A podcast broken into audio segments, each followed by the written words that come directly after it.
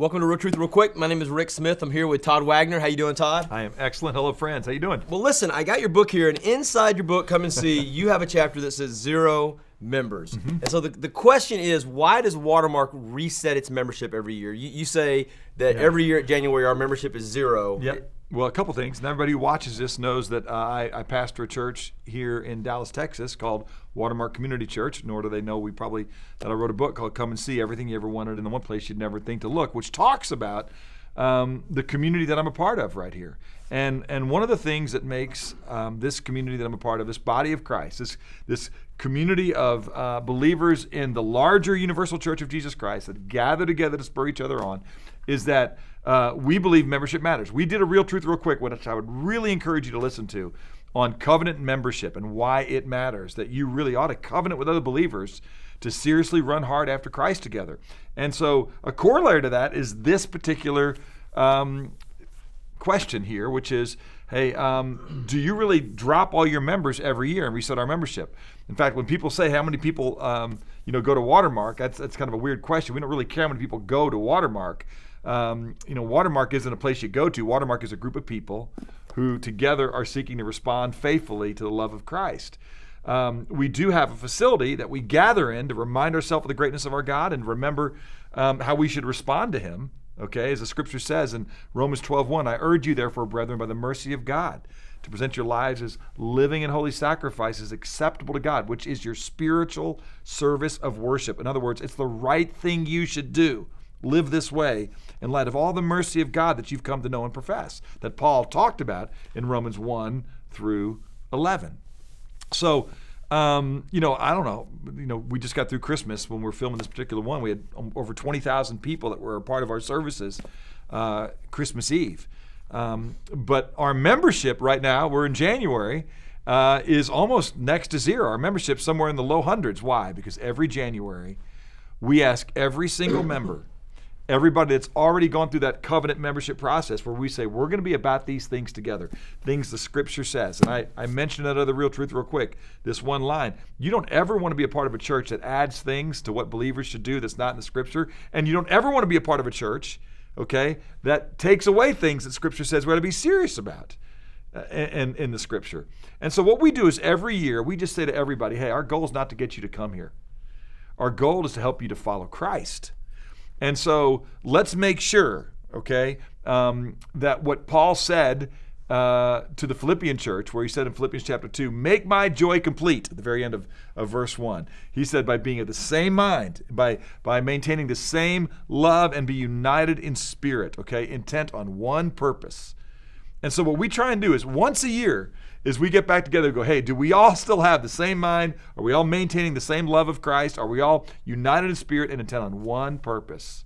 And what we ask everybody to do is to do a spiritual self assessment, all right? Where they just um, go through and evaluate on their own hey, how did I do this last year at all these things that we said we wanted to be about? And are you committed to doing that again, right? Because we don't want to spend time spurring people on who are like, I don't really want to follow Christ anymore. Yeah, real quick, we're going to put a link right here to all of those questions. If someone's Great. watching, they want to read the questions, Fantastic. We'll put a link right here. Yeah, so they can see what we do as a community who cares for each other. Now, listen, um, when you have a genuine relationship with Christ by grace through faith, all right, once saved, always saved, we believe is what the scripture teaches, right? You're, you're not saved by anything that you do, and therefore there's nothing you can do to lose what you were given when you genuinely had a faith in Jesus Christ, okay? The question might be, did that person ever really believe or not? And that's another real truth, real quick for another time. But the scripture says nothing can separate us from the love of Christ. Uh, and it has a long list of things, including anything created, which you and I are. So if Christ's love has been covenanted with us, it's never going anywhere. Okay? But that doesn't mean once a member once radically pursuing Christ, humbling yourself, confessing your sin, um, doing business with other believers, and seeking the kingdom, you're always going to do that. So we just say every year, hey, are you still committed to that? Because we think it's a big deal. In Hebrews chapter 13, verse 17, it says this Obey your leaders, submit to them, for they keep watch over your souls as those who will give an account.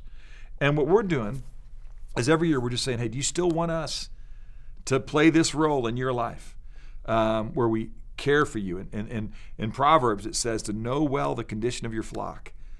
So we are constantly running our fingers through the wool of our sheep, uh, if you will, uh, not just as elders, but as members of one another, as Scripture does. The elders don't evaluate every individual. By the way, as I said, you go through, you take this spiritual self assessment. And um, and then what you do is you forward your responses to those that you are in a more intimate community with. I don't get them. Others that that you are sharing life with on a regular basis, doing the business of of, of uh, fellowship and koinonia with to them, and you come up with a strategic plan to move forward. Now, what I do and other leaders, we take a look at the macro data. How are we doing? At studying God's Word, applying it to our life, sharing our faith, all the things, the myriad of things. Again, the link will provide folks to that. But why do we do this? Because we believe, okay, that you matter to God, therefore you matter to us. We believe that you um, you count, that you matter, and therefore we're holding you accountable. We're not trying to build a mass of people that go to Watermark. We're trying to build um, up the saints for the work of service so that they would be everything that God wants them to be, so that when they stand before the king, they hear the words, Well done, good and faithful servants. So when you when you say I'm not going to do this, it doesn't mean you're going to hell. It just means you're not going to pursue heaven with us anymore. and and at that point we just say, Great, we know now who the folks are that are sheep in this pasture that want to be shepherded as God has commanded us all to be. This is the church where me, as a follower of Christ, one of God's sheep, I am shepherded and held accountable. And you ought to find one. If you're serious about your faith, all right, you are a member of the body. That means you ought to be connected to a body. All right? You are a sheep. That means you ought to know who your shepherds are. That's why we do it. So we reset at least once every year. Um, as my friend John Ortberg said when he read my book, it was nice enough to write a little blurb about it. He goes, Hey man, when's the last time you heard of a church that dismembered and remembered every single member every year? And, and he encouraged me because he said, That's a good idea. And I think it is.